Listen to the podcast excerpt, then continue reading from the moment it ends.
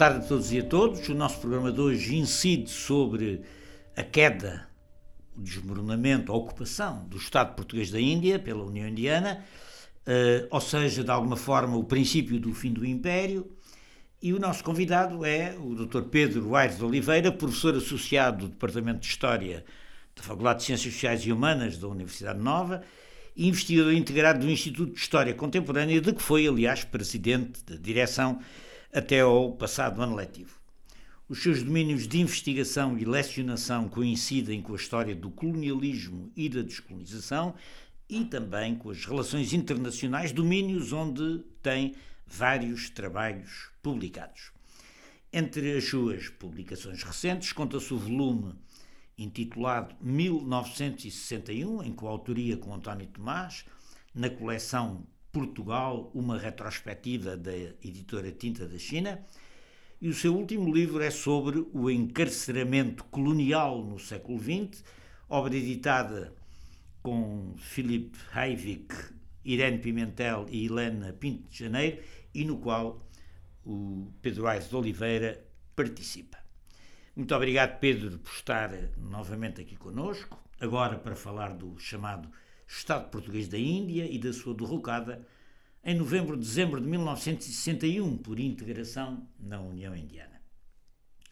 E a minha primeira pergunta, depois passarei a palavra ao Miguel para ele pôr a, a dele, é esta. Eh, na sua opinião, eh, foi na realidade o princípio do fim do Império, esta ocupação libertação do Estado português da Índia, teria sido possível a liquidação dos restos do ciclo asiático do Império sem arrastar o domínio colonial africano? Pergunta. E agora vamos ouvir o que é que o Miguel tem também para perguntar. Bom, uh, antes de mais agradecer novamente a presença do Pedro Aires Oliveira aqui conosco eu associava uma pergunta eh, que tem bastante a ver com esta que o Fernando Rosas agora fez. Um, como sabemos, eh, eh, a posição, e eventualmente o Pedro depois mais à frente poderá falar também sobre isso, a posição de Nehru e de, da União Indiana foi sofrendo alterações de 47 a 61. E a minha pergunta é a seguinte: que impacto eh, teve uh, o início da guerra em Angola na, na, no, no, desfecho que depois a situação em Goa vai ter. Ou seja, ela é decisiva para que uh, se entenda da parte das autoridades indianas que as intenções pacifistas já não eram suficientes e que, e que se teria de passar para o uso da força? Pedro, palavra é sua.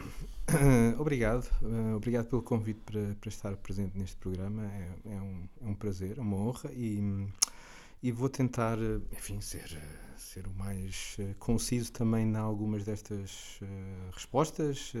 estou certo que outras questões surgirão no decurso da nossa conversa. Goa, o princípio do fim do, do Império. Bom, um, eu acho que indiscutivelmente foi um acontecimento um, um, traumático para, uh, para o nacionalismo imperial português. Uh, havia um grande investimento político, simbólico, identitário nesta, nesta retenção da, daquilo que eram as, os últimos vestígios do, do Império Asiático de Portugal, começado enfim, a construir no, no século no século XVI e um, assim que a questão de uma da independência da Índia se levantou e, e, e o novo governo da, da Índia independente aborda o, o, o regime português para uma, um processo negocial com vista à transferência da soberania portuguesa para para a União Indiana, enfim, a resposta de Salazar foi sempre bastante bastante taxativa, bastante inequívoca.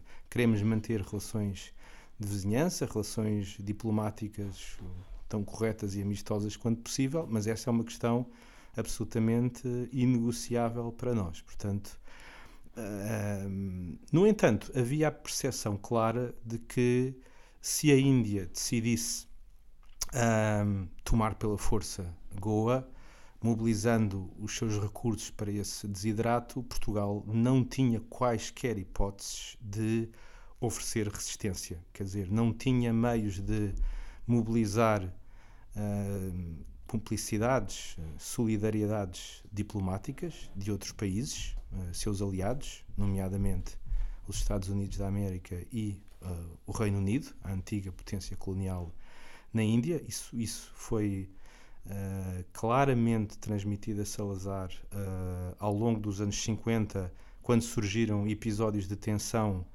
entre Portugal e a Índia, nomeadamente quando da, da ocupação dos, dos enclaves de Dadra e Nagar Haveli. Há uma primeira sondagem uh, de Salazar aos britânicos no sentido de perceber se, se a invocação da aliança poderia surtir algum efeito e é, e é-lhe dito claramente que não. Isso é dito no Parlamento Britânico e é dito, eh, digamos, eh, reservadamente, antes disso acontecer, através dos canais diplomáticos.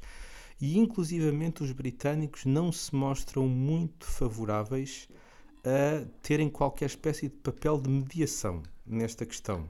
Eles sentem que isto é um assunto que não vai ter um desfecho fácil e não querem ficar ali numa situação em que antagonizariam um aliado da NATO, como era Portugal, uh, e também alienariam a simpatia de um membro da Commonwealth que era, era bastante prezado pelos, hum, pelos britânicos. Quer dizer, era, era isso que tinha dado sentido, de alguma maneira. Era uma pedra basilar da, da Commonwealth. Era isso que tinha dado sentido ao processo de descolonização que a Grã-Bretanha desenvolve depois da Segunda Guerra Mundial. Quer dizer, vai-se o Império, mas fica aqui uma, uma comunidade política e diplomática que assegura, de alguma maneira, a reprodução da nossa influência nas partes onde fomos potência imperial.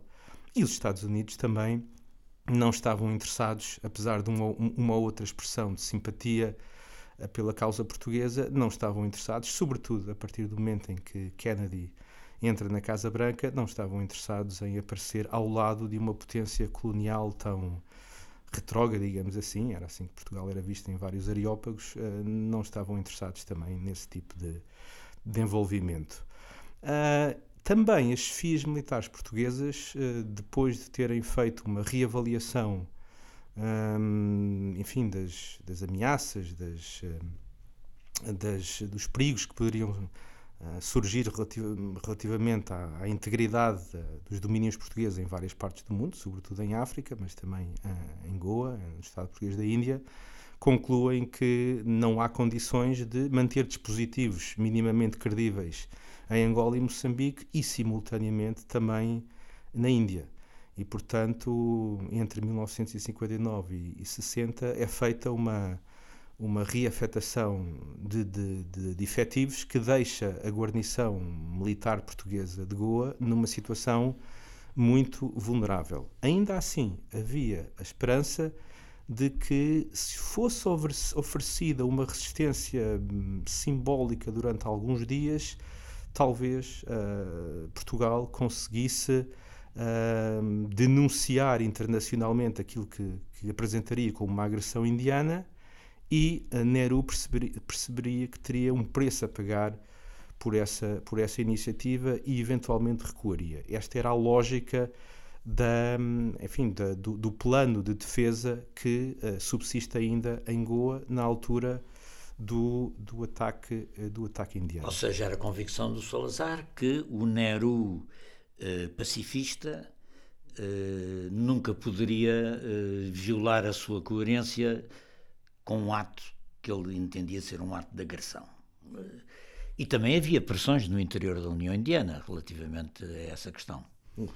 Exatamente, o Salazar tinha, tinha construído essa imagem do Nehru como alguém que era o herdeiro político do Mahatma Gandhi e que a filosofia da não violência era, uh, era um marco uh, também identitário que a, que a Índia queria preservar no plano internacional, negligenciando também outras dimensões da, hum, da inserção internacional da Índia, da diplomacia indiana, que estava, a, que estava, digamos, a assumir um protagonismo relevante, digamos, no movimento anticolonial e no movimento eh, dos não alinhados que começava a ganhar uma certa expressão hum, no início dos anos 60, quer dizer, era uma coisa que vinha ali desde, desde a Cimeira de Bandung de 1955, da, da Conferência de Bandung, perdão, e que uh, em 1961, antes dos eventos de, de dezembro de 1961, uh, tem uma outra consagração em, em, Belgrado, é a fundação do movimento dos não alinhados, e o Nehru não queria aparecer nesses conclaves como alguém que, no fundo, tinha uma atitude de alguma frouxidão relativamente a uma potência colonial como, como Portugal. E agora, para responder um bocadinho à questão de, do, do, do, Miguel, sim, a questão de Angola foi, foi importante na, na reapreciação que, que Nero faz e do, do, do, do seu reposicionamento político. Ou seja, uh, vamos recordar aqui um, um dado importante: desde 1953 que Portugal e a Índia, no fundo, têm umas relações diplomáticas praticamente congeladas, suspensas mas uh, uh, para lá de um boicote económico que foi decretado relativamente ao Estado português da Índia, uh, o Nehru não, não desenvolveu iniciativas mais assertivas relativamente à, à, posição portuguesa. E essa, e essa sua postura agora começava a granjear críticas internas na Índia e, o, e ao longo de, de, de 1961 eh, damos conta, no fundo, que uh, Nehru procurava também uh, aparecer agora como alguém que exprimia solidariedade com as lutas anticoloniais de Portugal. Ele, inclusivamente, é o anfitrião de um seminário que tem lugar em Nova Delhi, creio que em setembro de 1961, juntando representantes dos vários movimentos nacionalistas das das colónias portuguesas e, e aí já assume uma postura que deixa antever uma mudança na sua posição relativamente a, porque, a Portugal. Porque uh, o, o, movimento de libertação nacional de Goa, ou seja, os partidários em Goa da Moidiu da integração na União Indiana, uh, são muito críticos em relação à política que eles entendem que o Nehru está a seguir, desde a independência até, até sensivelmente 61, quer dizer, porque o Nehru dá-lhes como desculpa, aparentemente, que isso vai se resolver, não é prioritário, ou seja, não é uma questão prioritária para a política da União Indiana. Mesmo a reação da União Indiana a atos severos de repressão uh, dos satyagraha, dos pacifistas que invadem pacificamente a União Indiana, etc., deixa muito descontentes os, os, eh, os patriotas indianos eh, de Godamoiriu. O que significa que 61, como o Pedro diz, parece ser uma mudança de política motivada em grande parte por pressões internas. É? Sim, eu creio que sim, mas, mas eu, eu, eu também eu, eu, tendo a valorizar mais, digamos, a, a, preocupação de Nehru de não perder o pé na cena internacional. De facto, no início dos anos, dos anos 60, nós estamos no rescaldo da aprovação de todas aquelas resoluções na Assembleia Geral, Geral da, da ONU que repudiaram de maneira inequívoca o status quo colonial que ainda subsistia. Uh, e nestes, nestes conclaves, digamos, terceiro-mundistas, o Nehru não queria deixar os seus créditos em, em mãos alheias e, além disso, também havia aqui uma, uma, uma, relativa aproximação de Nehru em relação à União Soviética. Quer dizer, a, a União Soviética com Khrushchev tem uma política muito mais um, afirmativa relativamente às lutas de libertação anticolonial e há um, há um desencanto também de, de muitos líderes destas, destas partes do, do, mundo relativamente a uma certa conivência das potências democráticas eh, ocidentais face à subsistência do, do colonialismo formal, de, de, regimes como o apartheid da África do Sul. Não, não nos esqueçamos que havia uma, uma comunidade muito significativa de indianos na África do Sul e, portanto, as questões do apartheid sempre foram também muito caras por exemplo, aos representantes da Índia nas Nações Unidas, não é? É o percurso do Mahatma Gandhi. Exatamente, não é? E, portanto, eu, eu valoriz, valorizaria também isso. E há uma, há uma declaração interessante que eu agora não consigo datar precisamente, creio que é de 1955, de um líder eh, indiano destacado, que diz no fundo também o seguinte: um, de alguma maneira, os goeses ainda não se sacrificaram o suficiente pela sua libertação. A libertação da Índia do colonialismo britânico acarretou martírio, acarretou grandes sacrifícios. Um, se calhar em, em Goa também esta libertação tem que ser forjada na luta. E, portanto, maneira, não, não é só uma. Nós não queremos só uma transferência diplomática negociada ao mais alto nível. Nós queremos que os goeses se batam pela sua, pela sua liberdade, pela sua libertação. E havia um bocadinho. É, se calhar vale a pena esperar mais algum tempo, apostar mais nestas ações de, de resistência pacífica ou de desobediência civil. O Fernando já aqui mencionou a luta dos Satyagraha. Vamos testar até ao limite a paciência dos portugueses. Vamos, de alguma maneira, tentar com eles reproduzir as mesmas táticas que surtiram efeito com os colonialistas britânicos. Porque foi, essa é a história da, da luta do Congresso na, na Índia. É uma, é, uma, é uma história épica baseada em métodos de luta extremamente inovadores. Uh, a, a desobediência civil, os boicotes, as marchas, não é? Tudo isso também envolveu grandes sacrifícios, em alguns casos derramamento de sangue, etc. Mas foi de alguma maneira também uma luta contida, não é? E, eu creio que a Índia também prezava o facto de ter saído da descolonização com uma democracia. Uh, em, em, que, em que se resolviam as questões sem ter de se, sem ter de se recorrer uma violência que tinha o seu custo, não é? Não nos esqueçamos que, por exemplo, a primeira vez que a Indira Gandhi decreta a nível nacional o estado de emergência, o estado de sítio, isso, isso é em 1974. A Índia já levava praticamente 30 anos de Estado de Direito e democracia e aquilo foi uma, foi uma, uma iniciativa que, que, que, que trouxe um preço à, à Indira Gandhi. Foi o desvio de uma norma que até aí tinha sido seguida. Quer dizer, a democracia indiana é, tem as suas imperfeições, tem os seus problemas, mas, mas tem um registro apreciável, não é? De... Sim, mas o colonialismo só saiu Sim pela violência, não saiu pacificamente. Sim, mas, mas repare. Não, Ou seja, foi, foi preciso a invasão da União Indiana para, para acabar sim, com a situação colonial. Sim, mas eles conseguem a sua liberdade relativamente ao domínio britânico através de sucessivas campanhas de prisões dos seus, dos seus líderes, de boicotes, etc. Foi, foi, foi, um caminho menos revolucionário do que outros processos sim, de independência, não é? Sim, e que se deveu também em grande parte à cultura ah. política do, do colonizador. E, a, e, às fraque, e, às fraquezas do colonizador sim, a seguir à Segunda Guerra sim, Mundial. Sim, sim, sim, uma mistura. Sim. É uma, há uma mistura de, de debilidade sim. financeira e política e militar da, da Grã-Bretanha que empurra a situação para uma independência praticamente uhum. uh, inevitável. Agora. Uh, não sei quais são as questões que o Miguel quer levantar. Eu tenho mais uma, depois passo ao Miguel para ver o que é que ele quer.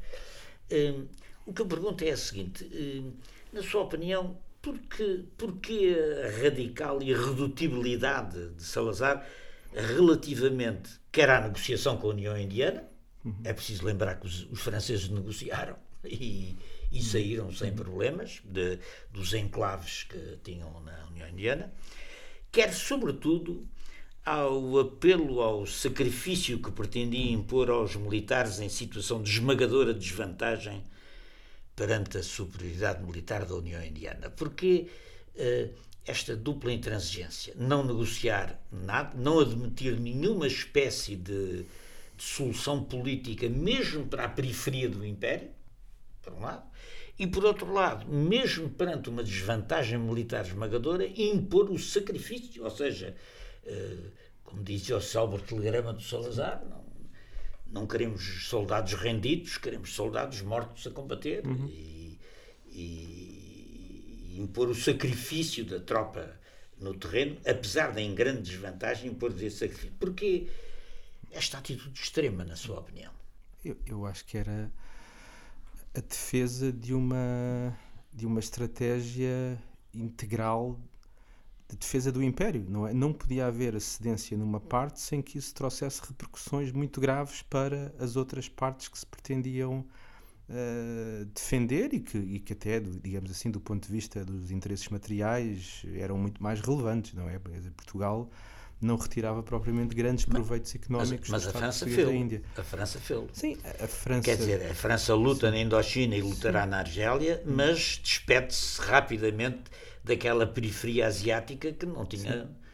Uh, eu, eu, acho, eu acho que aí também é, é a diferença entre, uh, lá está, uma França republicana, democrática, onde, onde, existe alguma, onde existe um debate público sobre as opções estratégicas que o país toma em termos de, de gestão dos seus ativos coloniais e há aqui também em França uma noção de que uh, aquilo que é fundamental, fulcral no, no, no, Império Francês são os territórios onde existem comunidades francesas, não é? Onde estamos a falar fundamentalmente, fundamentalmente da, Argel, da Argélia e a França faz uma operação de, também de reafetação dos seus recursos uh, em 1954, quando chega a, a um entendimento com os nacionalistas vietnamitas e uh, abandona a Indochina, não é? Há aquela Conferência de Genebra, que no fundo dá origem à liquidação do, do Império Francês nessa parte do mundo, e eu, eu penso que o, o, a realização dos plebiscitos na, nos territórios franceses na Índia está dentro desta, desta mesma lógica, não é? Portanto, a ideia é reafetar recursos e mobilizá-los para aquele território que é, hum, esse sim, inegociável para, para a França. Quer dizer, acho que há uma, há uma menor rigidez ideológica por parte da, da elite francesa do que havia da parte do Salazar. O Salazar, de alguma maneira, reproduzia no espaço imperial português aquela teoria dos dominós que uhum. os americanos formularam para, para a Ásia no período, no período inicial na Guerra Fria. Quer dizer, quando uma peça do dominó tomba, as outras poderão. Uh, havia, uma, está, havia uma mística da defesa do Império, não é?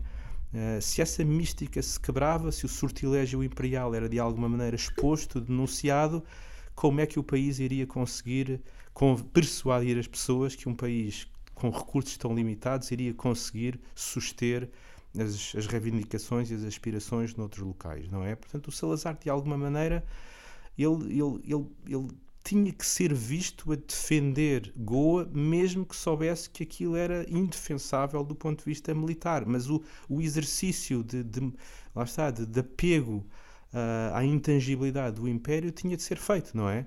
E de alguma maneira o Salazar também confiava que com uh, o uso da censura com as, as, armas que dispunha para a manipulação da opinião pública, conseguiria mitigar o impacto uh, sempre, digamos assim, embaraçoso que a perda de uma de uma de uma parte do império traria, não é? Mas uh, ele também de alguma maneira confiava que os portugueses teriam, digamos, uh, o bom senso suficiente para, para perceber que faça um país com com a vastidão de recursos que a Índia poderia mobilizar, Portugal não tinha hipótese, não é? Tinha era de fazer a defesa do, do brio imperial, não é? Ali na, naquele território, sim, não é?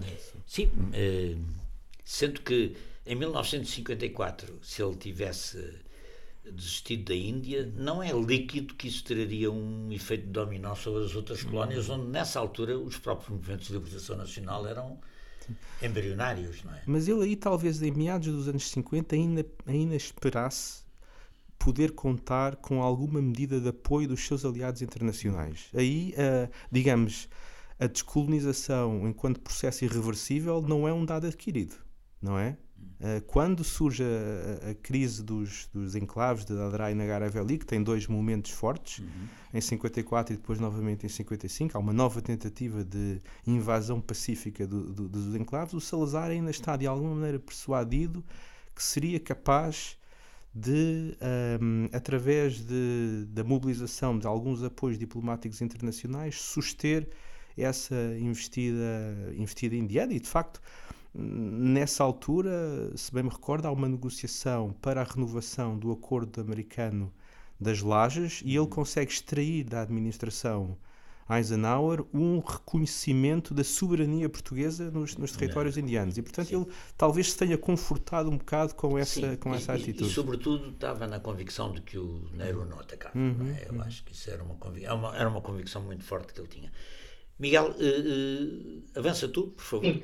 Uh, bom, eu enquanto preparava este, este nosso episódio do podcast, fui ler alguns certos de um livro que a Quinta da China publicou recentemente, A Libertação de Goa, do Pundalik Gaitonde, que é um, que é um líder político goês, aliás, com o prefácio do Fernando Rosas, este, este seu depoimento sobre a luta pela, dos nacionalistas goeses contra uh, o domínio português e pela sua integração na União, na União Indiana, e a dado momento ele diz algo que tem a ver com, com o aspecto que há pouco estava a ser referido, sobre a dificuldade de lidar também com o modo como a União Indiana ia agindo relativamente ao domínio português. Ele diz qualquer coisa como eh, os goeses sentiam que tinham de enfrentar não um, mas dois governos, o governo indiano e o governo português.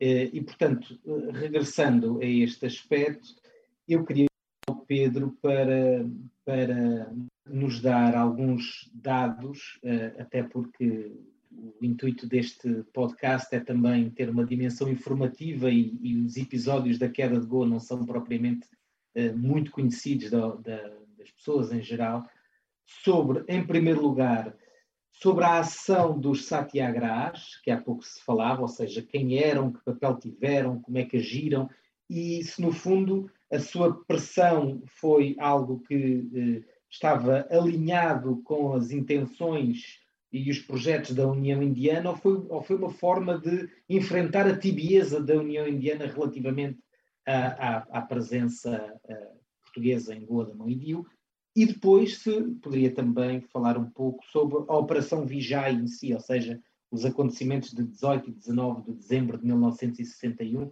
o que foram e como é que se deu essa queda tão rápida de, do chamado Estado português da Índia. Pedro? Bem, tanto quanto eu posso perceber, eu acho que sempre houve alguma, digamos, hum, hum, dissonância entre aquilo que eram as, as aspirações de alguns hum, freedom fighters locais, chamemos-lhe assim, em, na, no, nos territórios que compunham o Estado português da Índia uh, e a atitude mais, uh, mais reservada, mais cuidadosa do governo indiano de Nova Delhi, que, por um lado, de facto, queria, queria consumar esse objetivo de fazer regressar os territórios, ou, ou no fundo, fazer, operar a, a a fusão desses territórios no, no, no novo Estado indiano, saído da, da, do fim do, do Raj britânico, por um lado, uh, e por outro lado algumas preocupações uh, internacionais, não é?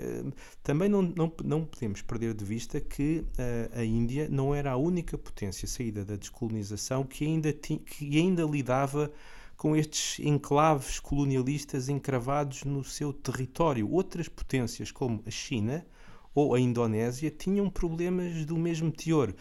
E, e, havia a noção de que estas coisas deviam ser, cada uma delas, resolvidas a seu tempo, não é? Porventura, a, a, a União Indiana, que também tinha outros, com outro, outros, outras disputas territoriais ainda em curso, saídas ainda do processo de colonização, por exemplo, Caxemira, é, é uma coisa que também está muito na, na agenda internacional e, é um, e é um, é um, era um problema também melindroso. Essa, essa tinha e tem. Exatamente, um problema melindroso também no seu relacionamento com, com, com as potências da região e até com, com, com o próprio Reino Unido, não é?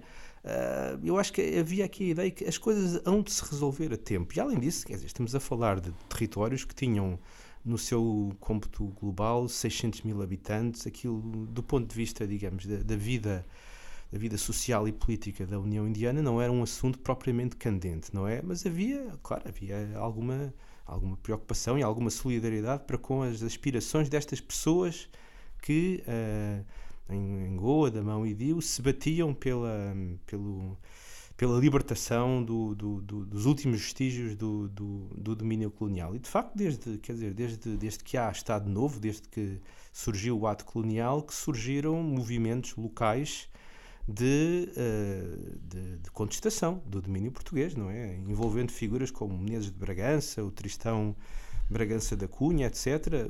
Um, um deles, o, o, o, último, o Tristão Bragança da Cunha, inclusivamente foi, foi preso pelas autoridades portuguesas, esteve no Forte da Aguada, depois foi transferido para Peniche. Portanto, havia alguma alguma preocupação com, com, com, o estatuto destas pessoas e com o sofrimento político que Portugal lhes, lhes infligia, não é? Mas havia havia a noção que as coisas uh, se resolveriam a seu devido tempo, não é?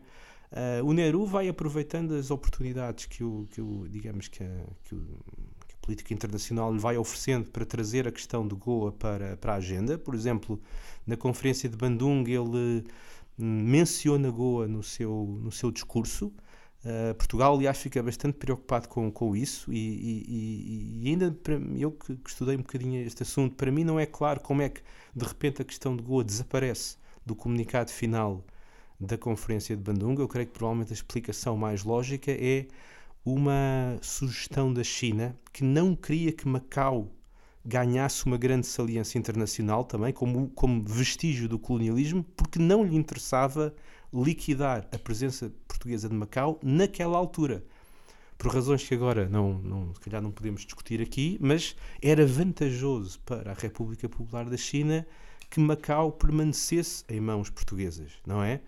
Uh, tal como mais tarde também será noutra conjuntura vantajoso para a Indonésia que Timor não transitasse para a sua esfera de soberania, porque isso lhe fecharia portas que ela queria manter abertas por via de uma relação com Portugal. Portanto, há aqui também um conjunto de complexidades uh, respeitantes à política externa destes países que também devemos uh, uh, não perder de vista.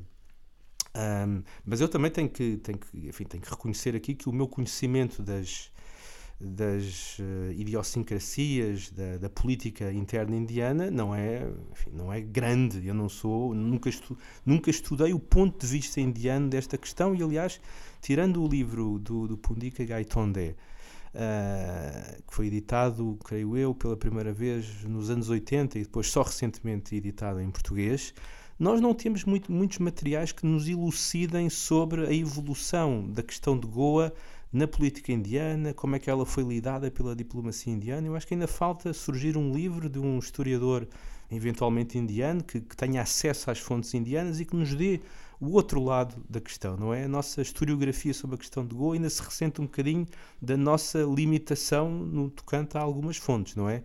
Nós usamos muito fontes diplomáticas europeias, as fontes portuguesas, mas depois temos uma grande assimetria no tocante às fontes do lado indiano que somos capazes de, de mobilizar para, para as nossas interpretações. A, a, Operação Vijay é uma operação, eh, não sei se, se, se, vou usar esta expressão, mas eu, é uma, eu diria que é quase uma, uma operação magistralmente montada do ponto de vista político, militar, hum, estratégico, não é? Foi, feito, foi feita uma grande demonstração de poderio, não é? é? Quando nós nos damos conta dos meios que os indianos mobilizaram para a questão, é, pronto, é, é notável. Estamos a falar de 45 mil homens, quatro grupos uh, navais, incluindo um porta-aviões, uh, tanques e carros blindados, duas esquadras aéreas, uma, uma, uma de aviões a jato Vampire e outra de bombardeiros Canberra, curiosamente aviões comprados à Grã-Bretanha. Portanto, isto também era significativo para Portugal, não é? Portugal não consegue enviar para Goa nesta, nesta conjuntura mais do que um pelotão. Uh, se, eu não, se eu não estou em erro, eu não sei se estas pessoas não têm que viajar através da, da, da, através da aviação civil, porque todas as, todos os pedidos que Portugal fez de uso de facilidades de escala britânicas em locais como, como, como as Ilhas Maurícias, a Líbia, as Seychelles, foram, foram recusadas pelos britânicos. Não se queriam, de facto, envolver minimamente em qualquer ação quixotesca portuguesa de defesa de Goa. Portanto, a Índia estava perfeitamente uh, segura de que não iria ter uma oposição por parte dos aliados um, da NATO de, uh, de Portugal e a maneira como as operações militares também foram uh, conduzidas foi com um uso muito proporcional da força. Uh, uh, nós sabemos que não foi oferecida resistência significativa por parte dos contingentes portugueses. As comunicações foram completamente perturbadas, cortadas pelos, pelos pelos, pelos indianos, portanto as, as unidades portuguesas nem, nem comunicavam muito umas com as outras, não sabiam que um, já tinham rendido, não é? As casualidades que existem até são de uh, surgem episódios de, de, portugueses que estão a combater sem saber que a maior parte dos seus camaradas de armas já se tinham rendido e portanto o, o balanço de, de, de de mortes fatais, digamos assim, é extremamente reduzido. Estamos a falar de algumas dezenas, 20 e tal, acho eu, no caso indiano, 30 no caso português. O número de feridos também é relativamente baixo. Portanto, a operação militar foi conduzida com um uso muito proporcionado da força que não beliscou demasiado a tal reputação do Nehru como um estadista contido na maneira como usava o poder de Estado para dirimir uh, assuntos internacionais. Portugal conseguiu, de facto, que houvesse uma condenação digamos assim, mais simbólica do que realmente substantiva no Conselho de Segurança, mas, eh, quer dizer, nas comunicações entre, entre si, entre, entre a representação na ONU de britânicos e, e de americanos e os respectivos governos, a, a indicação é toda de atenção, nós fazemos esta condenação porque não podemos uh, assentar, uh, validar uh, esta maneira de resolver um assunto colonial ainda pendente, mas não nos queremos atravessar aqui muito a favor de, de, de Portugal neste, neste assunto. Portanto, eu diria que o Nehru com, conseguiu o seu objetivo no curto prazo de uma maneira, enfim, muito, muito, muito bem sucedida, não é? Quer dizer, não, não houve manifestações de portuguesismo, digamos assim, como, os como, como o governo português eventualmente esperaria na, naquelas 36 horas, acho que foi, é isso que pouco mais que, que duraram os, os combates. As únicas ações que, que, aconteceram foram aquelas ações de saque e pilhagem que normalmente acontecem sempre que há operações militares desta, desta envergadura, não é? E além disso também, a maneira, provavelmente vocês vão me fazer alguma pergunta sobre isto, mas a maneira como a Índia também soube gerir a questão dos prisioneiros de guerra foi uh, uh, muito, enfim, creio que acabou, acabou por ser elogiada até em termos internacionais.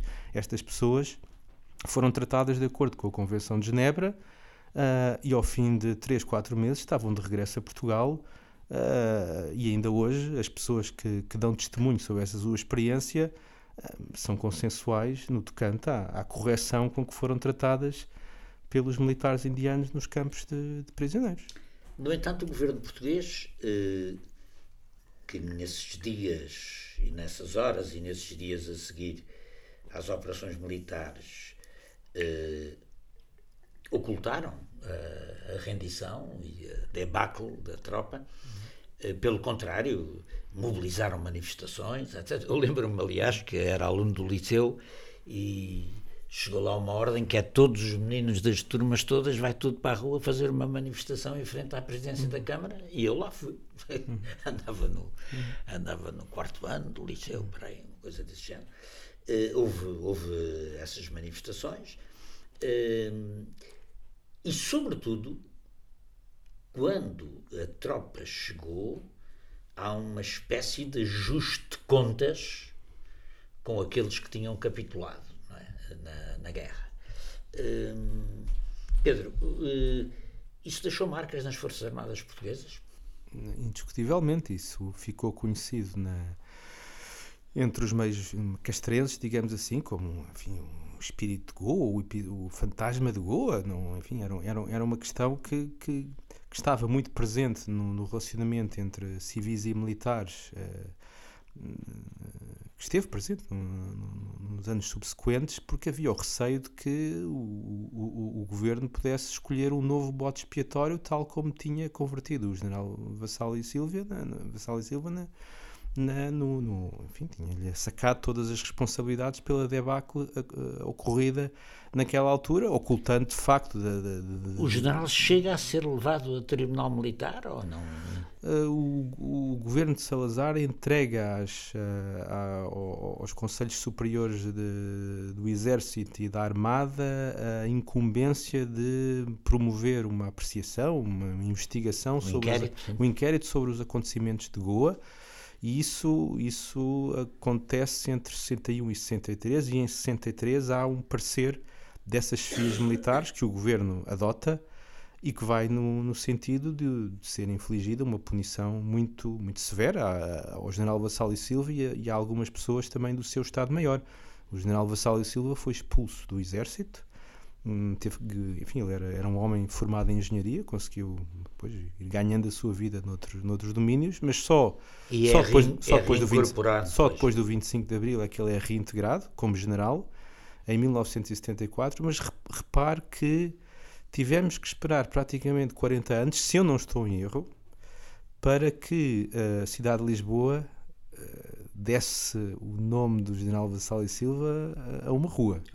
E foram feitas várias sugestões e vários pedidos nesse sentido e, foram, e foi, sempre, foi sempre objeto de alguma resistência. Portanto, a própria memória da, da, da debacle de Goa, digamos assim, ainda é uma coisa que perdurou durante, durante muito tempo. Eu queria só regressar aqui a um ponto que o, que o Fernando há bocado levantou e que, eu não, que eu, me passou um bocadinho, que é a intransigência de Salazar em 54 e 55. Eu disse, no fundo, que era muito motivada também por uma apreciação que ele fazia uh, dos dados do, do, do, da política internacional, mas eu creio que também ele olhando para aquilo que era uh, o, as correntes, algumas correntes de opinião uh, de, da oposição republicana portuguesa, não é? e de outras forças políticas, ele encontrava aí expressões também de, de, grande patriotismo imperial ainda nessa altura, não é? Se a gente vai, vai a ver quais são os escritos do Cunha Leal e de outras figuras de meados dos anos 50, ou do general Norton Matos, que eu não, sei sim. qual é o ano em que ele morre, pai 55, 53, à volta disso.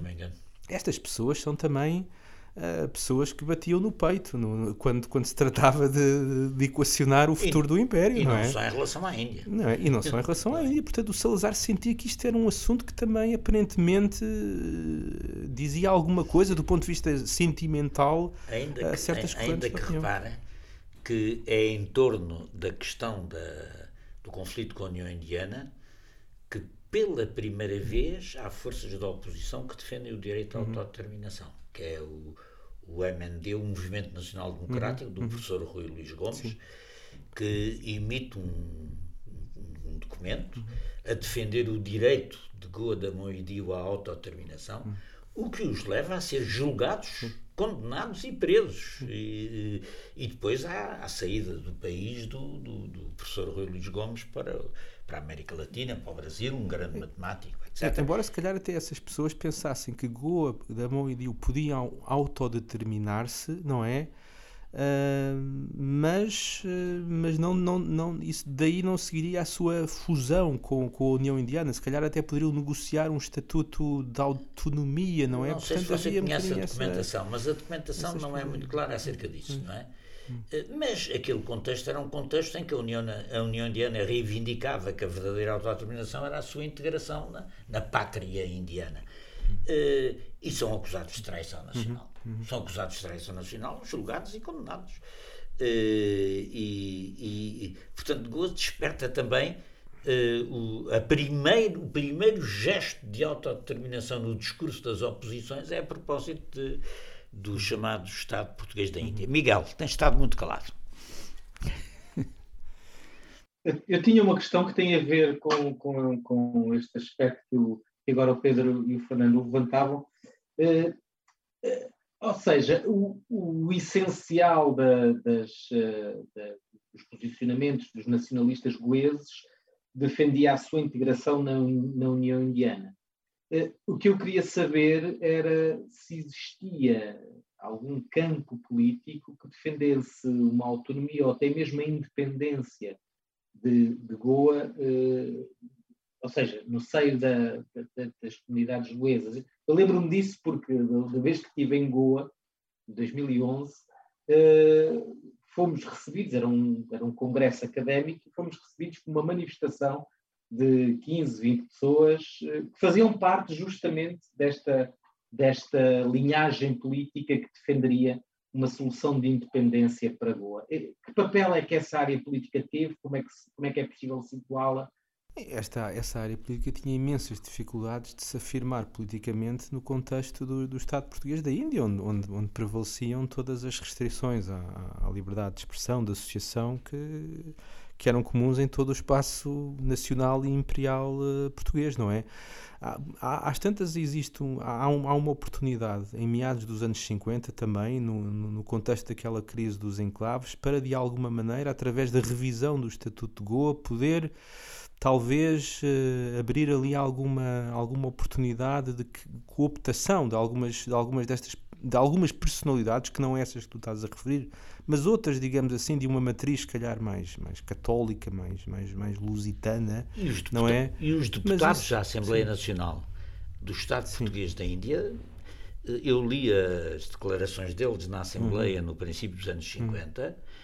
e eu diria que eram, pelo menos, bastante equívocas em relação à Portugalidade. Uhum. Uh, quer dizer, há ali muita gente que repudia a invasão da União Indiana, hum. mas é partidário de uma autonomia hum. que é definida em termos de grande e a esperança no, na revisão do Estatuto do Estado Português da Índia, que eu tenho a impressão que nunca, nunca acaba, não, acaba. acaba. Há uma revisão, aumenta o número de assentos eh, do, do Conselho Legislativo, não é? Mas o número de, de, pessoas que eram eleitas para o Conselho Legislativo era sempre inferior ao número dos nomeados pelo Governador e daqueles que eram dos interesses uh, das forças vivas, Porque assim, entre 45 é? e 49, na legislatura imediatamente a seguir à uhum. guerra, uhum. Uh, eh, eh, a União uh, o Estado Português da Índia elege, quer dizer, a União Nacional, nomeia alguns deputados, um deles, um homem que contou-me uma vez o Adriano Moreira, era, tinha intervenções inflamadas nesse sentido autonomista e os estudantes iam, enchiam, a, enchiam que era raro, enchiam as, as galerias da Assembleia para assistir até às intervenções uhum. dele. Depois foi retirado de deputado em, em 49 e ele era muito crítico uhum. em relação ao centralismo e à discriminação racial uhum. eh, que dizia existir na, na promoção dos, dos quadros de. Portanto, essa corrente de facto podia existir, mas eu penso que era mais até no alto funcionalismo, não é? Num, num alto funcionalismo, numa elite, uh, numa elite que, que, que, era restrita relativamente, aparentemente. Muito bem. Não, e, e, repara, uh, quando em 1962, creio que outubro de 1962, que se realizam as primeiras, as primeiras eleições para pluripartidárias em, em Goa, não é? E que vão dar um, a vitória a um partido que defendia a, a, integração de Goa num Estado, num estado vizinho, no mas isso acaba por não ser um desfecho que aparentemente uh, tenha sortido grande, uh, grande satisfação entre, entre a população, porque al, alguns anos mais tarde ocorre um outro plebiscito em, em, condições que agora eu não consigo reconstituir perfeitamente, que mas que vão dar origem à constituição de um Estado independente no contexto da União Opa. Indiana. Portanto, havia ali de facto uma, um sentimento uh, identitário específico de, de Goa Uh, que, foi, que, foi, sempre algo que, que, os partidários da negociação procuraram de alguma maneira fazer ver ao poder português. Repare, se vocês, e sobretudo isto na, na, na documentação diplomática apanha-se muito isto, não é? Se Portugal de alguma maneira tivesse encorajado, uh, dado apoio a estes elementos no âmbito de, um, de, uma solução negociada com a União Indiana, poderia ter encontrado maneiras de uh, perpetuar a sua influência cultural em Goa Uh, que, que, não conseguiu, não é? Mas, devido a, a, ao fim enfim, violento, traumático da, da sua presença é, lá. É, é, é, muito interessante para. Enfim, estamos quase a concluir, mas é muito interessante para se perceber como, como aquilo era uma solução sem saída por parte do governo português. Ler o relatório do professor Orlando Ribeiro quando vai a, quando visita, quando visita, aliás, a pedido do governo hum. português, visita ainda dentro daquela, eh, dentro daquela onda uh, lusotropicalista, não é? Que ele também dizer, subscrevia. Que ele também é? subscrevia.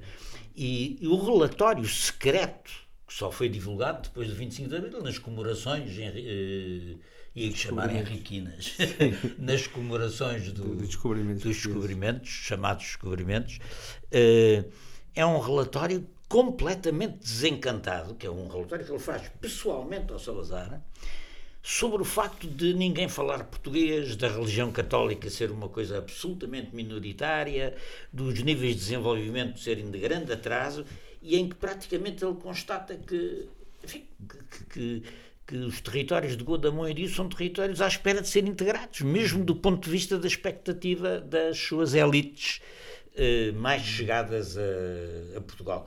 Eh, nesse sentido, não se pode dizer que o regime não, não conhecia qual era a situação. O que não tinha era nenhuma solução para ela, a não ser aparentemente aqui, que. Há aqui, sempre, que... há aqui um elemento de charada no, na maneira como isto tudo chega ao fim, não é? Quer dizer, mesmo depois de, de, de, de consumada a invasão e a sua e a incorporação do, dos territórios na, na, na, Índia, não é? O Salazar continua a fazer questão que sejam eleitos uh, deputados pelos círculos do Estado português da Índia à Assembleia Nacional. Exatamente. Portanto, Continua até man, Mantém-se aqui este, este simulacro, não é? De, uh, que é o. E, enfim, depois há episódios enfim, incríveis na, na, nas últimas horas da presença portuguesa. Há uma, há uma, há uma procissão ao túmulo de, de, de São Francisco Xavier, não é? De pessoas que estavam a pedir uma intercessão divina, porque, em, porque no século XVII tinha havido também uma, uma procissão semelhante, organizada pelo governador, que tinha dado origem, segundo eles, depois a uma intervenção de um, de um exército estrangeiro a favor de Portugal, e portanto isto chegou a este, tinha chegado a este nível, não é? De, de, de desespero completo. Uma coisa de que se fala pouco é, é, é, o seguinte: eu tive preso em Peniche, eh, com preso político, em Peniche não, em Caxias, com esses indianos, com, com o Mascarenhas, uhum. e com um outro homem, que eu, cujo nome agora não me lembro, que era guerrilheiro. Portanto, uhum. houve, houve também houve também luta sim, armada sim, sim, na Índia. Exato, é, exato. É, mas é muito pouco referida, mas sobretudo assaltos às uhum. quadras, uhum. não é? E troca de tiros, assaltos às quadras e tal. E esses homens foram trazidos para cá e muito. Está a ver, eu, eu estava preso em 65, portanto, quatro anos depois da da integração, uhum. eles continuavam presos sem nenhuma expectativa uhum. de ser. Era uma pura, uhum. uma pura punição. Uhum, uhum. Depois saíram, não sei já em que, em que altura saíram, eh, eh, saíram muito, mas anos mais tarde tiveram presos vários anos depois da, sim, da integração mesmo, da União Indiana. Sim, e mesmo depois de, de, de 18 de dezembro, o Salazar ainda vai enviar o Jorge Jardim secretamente a Goa para ver para, para averiguar as possibilidades de serem conduzidas a ações de, de, de insurrecionais terroristas contra a presença indiana, não é? Isto chegou também a esse, a esse ponto, não é? Não... O Jorge Ari não houve, não houve nada que não tivesse feito nesse campo e que tivesse resultado, porque hum, nada disso que ele uhum, fez, claro, nem em Moçambique, nem na Índia, teve grande resultado. Muito bem, eh, Pedro, muito obrigado pela, pela, obrigado. pela sua pela sua contribuição e por esta conversa tão interessante. Hum, vamos interromper o podcast por 15 dias, uh, recomeçaremos agora em 17, em 17 de janeiro e vamos recomeçar com mais uma efeméride, o assalto ao quartel de Beja. Ou seja, exatamente na noite de 31 de dezembro para 1 de janeiro, um grupo numeroso de assaltantes tenta assaltar o quartel de Beja, dando início a, um, a uma tentativa revolucionária no país, que, no entanto, não é, é esmagada à, à nascença. É sobre isso, com um dos participantes no assalto ao quartel de Beja, que vamos falar, com também a colaboração do Luís Farinha, da redação do podcast, no próximo, no próximo programa em janeiro, ou seja, em 17 de janeiro. Muito obrigado, até lá e um bom Natal para todos. Pode subscrever este Convocar a História no iTunes, Spotify ou na sua aplicação de podcasts. O mesmo acontece com os outros podcasts do Esquerda.net, como o Alta Voz, com leituras longas de artigos, o Mais Esquerda, com registros de debates e conferências, os Cantos da Casa, com o melhor da música portuguesa, ou ainda o 4 e 20, o podcast quinzenal da atualidade canábica.